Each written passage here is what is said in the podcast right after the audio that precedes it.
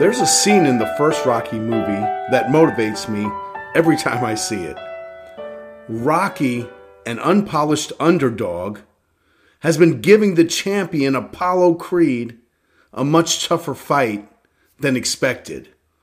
It was supposed to be a show, but Rocky didn't get the memo, and he gave it everything he had. It was supposed to be over in three rounds, but round after round, Rocky keeps showing up.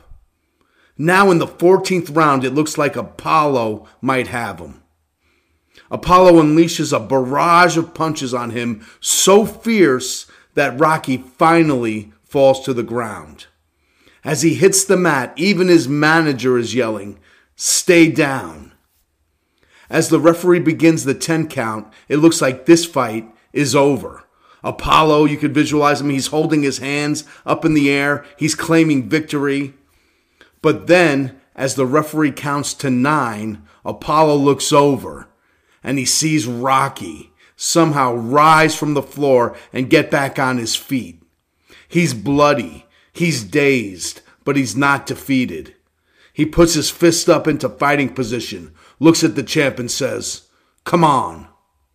Apollo shakes his head in disbelief. And he's thinking, you know, he's thinking, what's it going to take to knock this guy out? But he couldn't knock him out because Rocky had something inside of him that would not let him stay down. Our verse today is Proverbs 24 16. This is a powerful verse. It's a powerful promise. It says, Though a righteous person falls seven times, he will get up, but the wicked will stumble into ruin. You see, this scene in Rocky, it's a picture of us as believers in Jesus.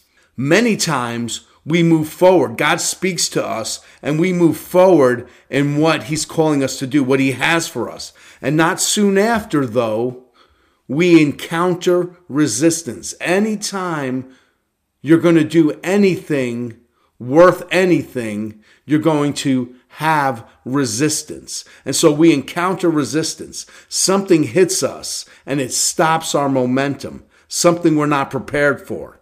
And it threatens, if we'll let it, to stop our progress because it looks bad and it feels bad. But then something happens if we let it, if we stay in tune with God. We'll feel a stirring and almost incomprehensibly, we get back up again. Rocky had something deep inside which gave him the ability to get back up. It's what's called intestinal fortitude. You and I have that. That's a gift from God that He gives the human race. But we also possess something far better. As followers of Christ, the Holy Spirit is living inside of us. And Scripture says, He who is in us is greater than he who is in the world. This is why these verses warn our enemy don't lie in wait against the righteous, because even though a righteous person falls seven times, seven times he gets back up. We know numbers in the Bible are significant, and seven is the number of completion in the Bible. What that means in this verse is no matter how many times we're down, the Holy Spirit in us will help us get up every time. We're still early in the year, but maybe you had a goal. Maybe you had something you purposed to do. God had put it on your heart and you were heading out in the direction and you didn't make it. Do not beat yourself up or let the enemy beat you up.